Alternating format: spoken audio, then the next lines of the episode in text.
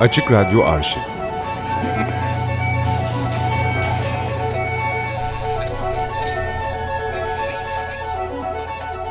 Bilge Karasu aramızda.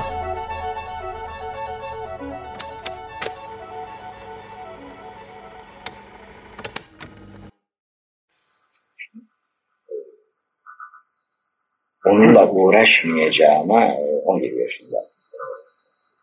yaşında yani uğraşmayacağım dedim onunla uğraşmayı sürdürmeyeceğime işte biraz ama hani, uğraşmak yani uğraşmak meslek olarak uğraşmak. Yani, şey, onun dışında bilmiyorum. Fırsat bulsam hem bir piyano olsa günde kaç saat çalışacağını doğrusu çok merak ediyorum. Herhalde günümün pek çok saati öyle. Ama işte onunla uğraşmaya, e, uğraşmamaya karar verdiğim gün yazı yazmaya karar verdiğim işte ben ona çok güveniyorum. Çünkü o yaşta yazı yazmaya karar vermek ne kadar ne kadar gözü kara bir bir bir bir karardı düşündükçe sahnen bilesin geliyor.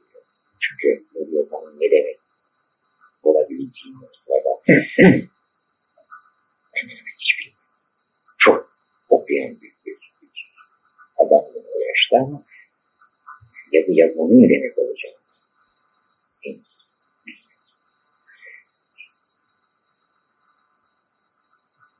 e, o zaman yazdıkça öğreniliyor yazı yazmanın ne demek olduğunu. Kılıç gibi. Muskinin nasıl bir şey olacağını bilecek durumdayım. Nasıl bir şey olacağını, nasıl bir şey olabileceğini.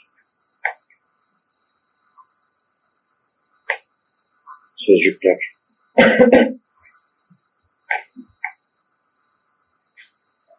belli bir takım perdeler somut şartlar.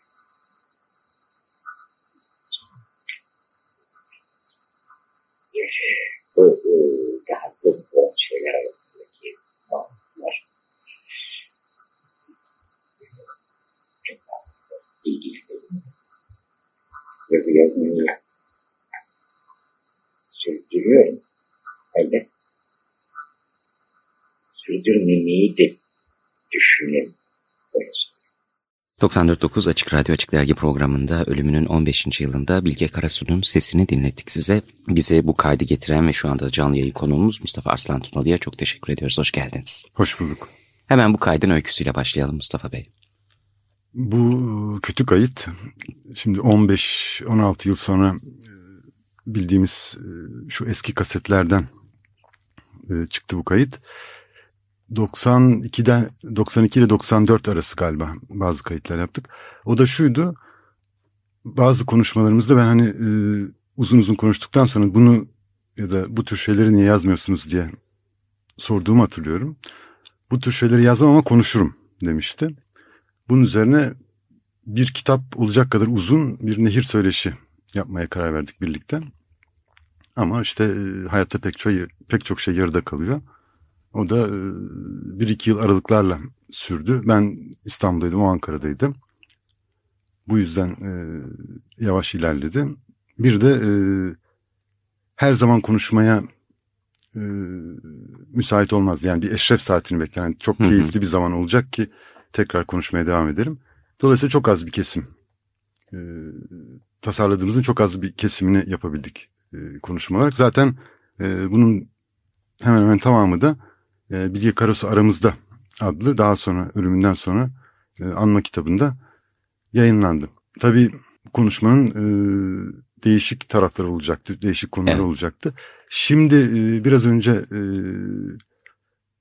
dinleyicilerimizin kulaklarının tırmalama pahasına dinlettiğimiz bölüm e, musikiden bahsettiği, müzikten bahsettiği hı hı. bölümden hemen sonra gelen yani ondan vazgeçtiğim ya da yapmamaya karar verdiğim zaman 17 yaşındaydım dediği müziktir, musikidir. Çünkü profesyonel olarak e, müzikle ilgilen ilgilenecekken ilgilenmemeye 17 yaşında karar vermiş. O yazı serüveninin nasıl başladığını anlatıyordu o bölümde. Evet. Devam edelim. Peki bunun hemen ardından şunu konuşalım sizinle. Mustafa Arslan Tunalı ile birlikteyiz. Canlı yayında saat 19.14.49 şu anda. Peki ilk tanışıklığınız ve bu tanışıklığı takip eden tanıklıklarınız neler oldu Bilge Karasu ile ilgili? Şimdi e, Hacettepe Üniversitesi'ndeydim ben. Bilgisayar bölümünde ve e, mantık dersinde Bilge Karasu'dan aldık. E, biz daha devreler mantığı gibi bir şey beklerken klasik mantıkla karşılaştık.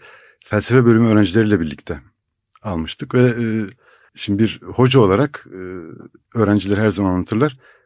Dersi bambaşka hale getiren bir havası vardı.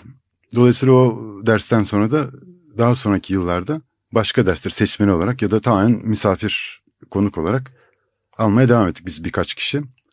Ondan sonra da e, hani bir öğrencisi olarak, okuyucusu olarak, arkadaş olarak ilişkimiz devam etti. Yani çırağı olarak da demek isterdim ama e, şey e, bunu söylemek bile biraz büyüklenmek olur. Estağfurullah. Peki bu tanışıklığın ardından genel olarak Bilge Karasu'nun eserlerine baktığımızda Bilge Karasu anlatısına dair neler söylemek istiyorsunuz Açık Radyo dinleyicilerine? Şimdi tanışıklık, e, bir yazarla tanışıklık aslında e, onun e, metnini, eserine ve metnine bakışı değiştiren bir şeydir. Ama daha baştan tanıdığınız biri ise, ben çünkü ilk önce kendisini hoca olarak tanıdım, kitaplarını hemen ardından okumaya başladım. Hocamız mantık kitabı yazmamış ama masal yazmış diyorduk. Göçmüş Kediler Bahçesi'nden bahsediyorum. Dolayısıyla bu birbirinden ayrılamaz e, tanışıklık söz konusu olduğunda. Ben şimdi e, 15 yıl geçmiş, çok çabuk geçmiş vakit. Bu 15 yıldan sonra tekrar baktığımda bir taraftan e, şöyle bir korkuya kapılıyorum. Türk Edebiyatı'na yeteri kadar bir iz bırakmadığı, hak ettiği yeri bulmadığı gibi korkuya kapılıyorum. Ama bir taraftan da çok küçük bir çevre içinde olsa bile çok önemli bir etkisi olduğunu e, görebiliyorum. Yani e, aslında e, sağlığında da böyleydi. Yani e, yazdıkları çok küçük bir kesimde çok büyük bir etki uyandırmıştı. Onun için hep yazarların yazarı gibi e, terimlerle nitelendirilmiştir. Evet. Burada şu anda aklıma gelen başka bir mesele var. Bilge Karasu dediğimiz zaman Bilge Karasu ve Ankara ilişkisi de farklı bir ilişki galiba. Çünkü Ankaralı okurun öyle tahmin ediyorum ki benim elimde bir bilimsel veri yok ama Ankaralı okurun daha yakından takip ettiği, daha tanıştığı bir yazardı sanki. Benim tanışıklığımda öyle olmuştu. Yani ilk olarak Bilge Karasu'yu Ankara'da okumuştum. Narla İncire Gazeli ile birlikte siz Göçmüş Kediler Bahçesi dediğinizde aklıma geldi. Bu durumu nasıl değerlendiriyorsunuz? Ankaralı okurun Bilge Karasu ilgisini nasıl değerlendiriyorsunuz? Yani 80'li yıllarda 90'ların ortasına kadar galiba Ankara böyle e, başka bir yerde hani kendisini e, İstanbul'dan özellikle ve e, ülkenin geri kalan daha yalıtılmış hisseden daha bir öğrenci şehri gibi hatırlıyorum ben. Ama çok uzun zamandır Ankara ile ilişkim koptuğu için şu an için bir şey diyemeyeceğim. Aynen. E, ve Ankara'da o zamanlar önemli olan bir şey vardı. O da ev ziyaretleri şeklinde geçerdi ilişkiler. E, onun belki bir etkisi vardır. Evet, yoğun bir şekilde Bilge Karasu okumalarının. Konuşmanın başında siz de söz ettiniz. Bilge Karasu aramızda diye de bir önemli bir eser çıktı. Bu eseri nasıl değerlendiriyorsunuz? Ee, o da çok oldu tabii. Evet. Ee, uzun zaman oldu. Valla şimdi o... E... Tabii izninizle burada Füsun Hoca'yı da anmadan geçemeyiz. Tabii, tabii. Çok yakında kaybettik. Evet. Bir yazarın ardından onun anısına saygı olarak çıkarılmış bir kitapta tabii çok değişik imzaların e, yazılarına, değerlendirmelerine, anekdotlarına, denemelerine e, yer verilmiş bir kitaptı ve çok farklı bakışlardan e, Bilge Karasu'yu izlemek mümkün o kitapta. Şimdi e, 15. yıl dolayısıyla da yine buna benzer e, başka bir şeyin yapılması ihtimali var. Onu söyleyeyim şu anda ama çok henüz tasarı plan, halinde. Tasarı evet. halinde evet. 15. yıllarını Bilge Karasu'yu anmak için Ankara'da tabii ki e, bir toplantı düzenlenmesi ihtimali var. Ve e, o toplantı hem çeşitli konuşmalar yapılacak, bildiriler sunulacak hem de Bilge Karasu'nun yakınları, öğrencileri onun hakkında e, anılarını paylaşacaklar diyelim. E, bunun hakkında daha ayrıntılı e, bir plan çıktığı zaman e, duyurulacak. Buradan da duyururuz açık radyodan da duyururuz zaten. Muhtemeldir ki o toplantı gerçekleşmesi planlanan toplantının sonucunda da metinler herhalde e, basılı hale de gelecektir diye tahmin Tabii. ediyorum. Peki devam ediyoruz Mustafa Arslan Tunalı ile ölümünün 15. yılında Bilge Karasu'yu konuşmaya. Karasu'nun kişileri, kahramanları hakkında neler söylemek istiyorsunuz? Biraz önce hani e, anlatısı hakkında e, bir şeyler söyleyecekken laf başka yere kaydı. Evet. E, başka tarafa kaydım. Oradan devam edeyim. Kahramanlara öyle geleyim. E, her şeyden önce e, hep söylenir zaten. e, Dile çok önem veren ve e, dilde bir müzik yaratmaya çalışan bir yazardır. Musikiden bahsetmesi, müzikle e, uğraşması boşuna değil. E, gerçi bu çok söylendi ve e, şu ana kadar ben onun metninde müziğin izlerini arayan ciddi bir araştırmaya henüz rastlamadım. Yani Karasu üzerine derinlikli çok fazla çalışma yapılmış değil maalesef ama bundan sonra herhalde umarım yapılır. Dil derken Türkçe hakimiyeti hep övülür ve şimdi Öztürkçe yazan bir yazardı ve Öztürkçenin pek çok e, durumda aslında e, kulağa tırmalayan sesler ürettiğini maalesef biliriz. Çünkü e, yeni kullanılmış sözcükler her zaman e, çok iyi tınlamayabilir. Bir kere bunu çok iyi başarmıştır ve e, çok sağlam e, bir yapısı vardır cümlelerinde ve e, bir Karasu metnini okurken okuduğunuzun dışında e, onun yazılış tarzından ayrıca etkilenir ve bir tad alırsınız. Bu aslında 50'li 60'lı yılların pek çok yazarında ve şairinde, düz yazı yazmış şairinde de olan bir özellik. Bugün pek e, daha az dikkat edilen bir şey galiba maalesef. E, örneğin V kullanmaması hep bir efsane olarak anlatılır ama Karasu'nun metninde V kullanmamasından daha önemlisi V'ye ihtiyaç duracak, ihtiyaç duyuracak e, bir şekilde e, bırakmaması cümleyi. Yani Hı hı. yapıyı öyle bir kurar ki zaten V orada V'ye gereksiz. gerek yok orada evet. Dolayısıyla e, burada bir Türkçe tadı var. İkinci olarak e, edebi dilden bahsedebiliriz. Kendine özgü bir havası vardır bütün yazdıkların. Şimdi yazdığı e, kitapların, anlatıların hemen hemen her biri diğerinden çok farklıdır. Tarz Hı hı. olarak, tür olarak. Yani birbirleriyle karşılaştırmaları bile zor, zordur ve e, özellikle 80'li yıllarda, 80'li yılların sonunda ben hatırlıyorum her kitabı çıktığında bir kötü sürprizle karşılaşmış gibi hissederdi yakın okurları bile. Çünkü bir öncekinin çok benzerini bekler herkes onu beğenmiştir. Ama bambaşka bir şey çıkar.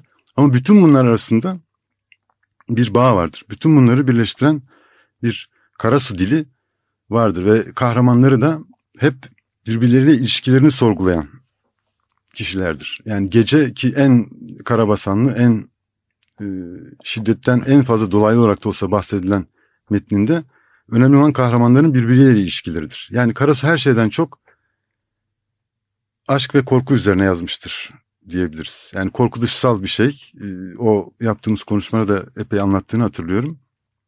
Ama e, sevgi içeriden gelen bir şey ve e, sevmek e, bir insanın insan olması, karşısındakiyle ilişkisini tartması, eşsizlik içinde birbirini bulmaya çalışmaları gibi çok zor. Genellikle çok kolay zannedilen ama çok zor bir eylem olarak anlatılır ya da zaten metnin içine sinmiştir. Ben en çok e, Göçmüş Kediler Bahçesi'ni Hı hı. e, okumuşumdur en fazla e, bir başucu kitabı olabilir rahatlıkla ama e, masaldır yani modern bir masaldır o ve e, onunla en e, klasik anlatıya yakın olan uzun sürmüş bir gün akşamı arasında bile e, kişiler kişilerin birbirleriyle ilişkileri bakımından büyük bir yakınlık vardır. Müzik dedik. Bilge Karasu'nun müzikle ilişkisi, özellikle piyanoyla ilişkisini biliyoruz artık. Ee, bu arada Çeşitlemeli Korku diye de olağanüstü bir eser var. Bununla ilgili ne düşünüyorsunuz? E, O bir farklı sesler için yazılmış bir metin. Onun kaydı sanırım sizde de var. Evet var. Önümüzdeki Ee, hafta yayınlayacağız. Şimdi onun yazılı versiyonu e, Kısmet Lisesi'nde çıkmıştı hatırlıyorum. Yazılı versiyonu başka bir şey, seslendirilmiş versiyonu bambaşka bir şey. Çünkü birisinde siz paralel yazılmış e, satırları izliyorsunuz, öbüründe çok güzel seslendirilmiş bir şeydir.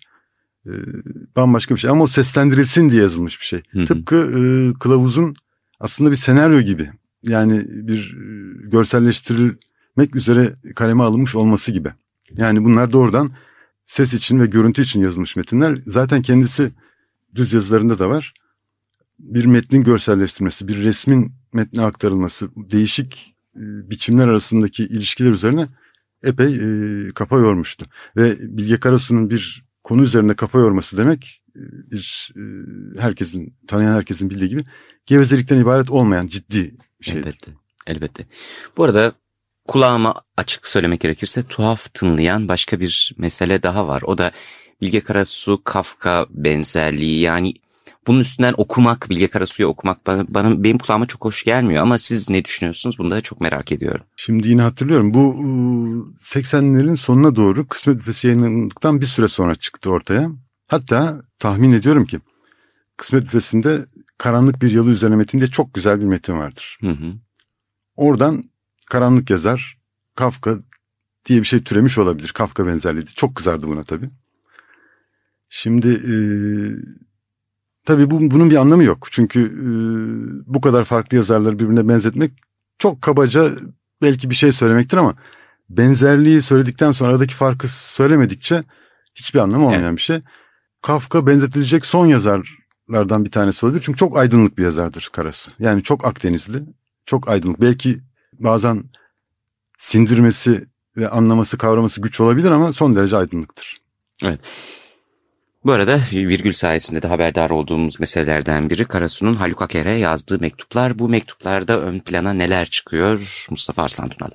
Şimdi ben mektupları okudum. Aslına bakarsanız ilk önce böyle bir şeyin yayınlandığını duyunca şaşırdım. Çünkü kendisi bu tür şeylerin yayınlanmasını istemediğini söylemişti.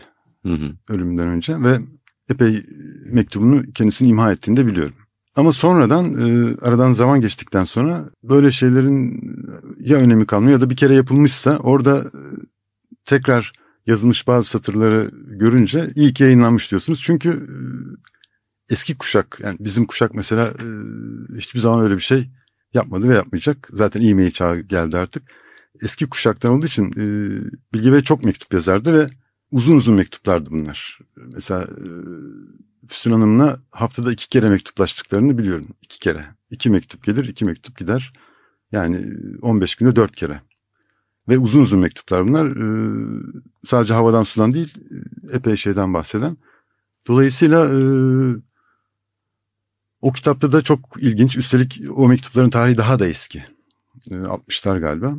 Çok ilginç e, şeyler rastladım. Bu özellikle bir yazarı sürekli tanımak isteyen, öğrendikçe daha da tanımak isteyen okurlar için tabii ilginçtir. Evet. Son bir sorun var Mustafa Bey. O da uzun sürmüş bir günün akşamı hakkında çok fazla yazılıp çiziliyor. Bu kadar fazla yazılıp çizilmesini siz neye bağlıyorsunuz? İşte belki e, biraz önce konuştuğumuz gibi metinler arasında klasik romana en yakın olandır. Kaldı ki üç öyküden oluşmuş. Öykü, üç öykü mü bir roman mı olduğu belli olmayan bir şey ama gene de klasik olana en yakın olan olduğu için biraz belki politik çağrışımları fazla için. Hoş gece daha da fazla politik ama e, ben e, klasik anlatıya daha yakın olduğu için diye tahmin ediyorum. Çünkü e, gece üzerine de yazıldı ama fazla değil çünkü nüfuz etmesi çok daha zor. Hatta metnin zaman zaman insanı itiren, dışarı itiren bir tarafı da var. Peki çok teşekkür ediyoruz misafirimiz olduğunuz için Mustafa Arslan Tunalı. Ben teşekkür ederim. Son olarak yine sizin getirdiğiniz bir sesle, Bilge Bey'in sesiyle, Bilge Karasu'nun sesiyle bu bloğa veda edelim.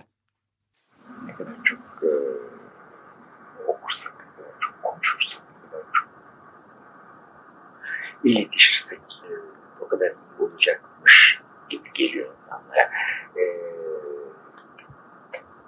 ama iletişim baş başına bir amaç değil olsa olsa e, ötekinde e, kendini görebilmek, kendinde ötekini görebilmek, e, ötekinin e, aracılığıyla, ötekinin yardımıyla bir anlamda kendi kendini anlamak, kendi kendini kurmak. Bu da yalnız karabilmesi değil, birçok başka dizgeyle karşılaştırılması da gerektirecektir. Oysa e, bir şeyleri görmek ya da işitmekle yetinmek gelip geçici bir şey olarak. Yani başımıza, üstümüze yağan bir, bir yağmur olarak düşünülüyor birçok durumda. Gürültüsü de yüksek. Gürültüsü de yüksek. Ee, sonra geçip gidiyor. Geçip gidiyor. Ha ben bunu görmüştüm oluyor. Ha ben bunu işitmiştim oluyor. Ben bundan bunu okumuştum. Ha evet bir yerlerde böyle bir şeyde söz edildiğini biliyorum. Tamam söz edildiğini Haberdarım. Evet haberdarım. Yani Söz edildiğini bilmek bir şey demektir. Ama e, söz edilmiş de ne olmuş? O sözün edilmesi sana ne ne getiriyor? Sana neler gösteriyor? Sana neler gördürüyor? Onu anlatıyoruz. Bunu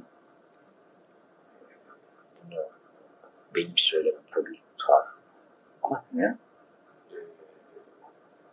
Durmadan okumaktan söz ediliyor.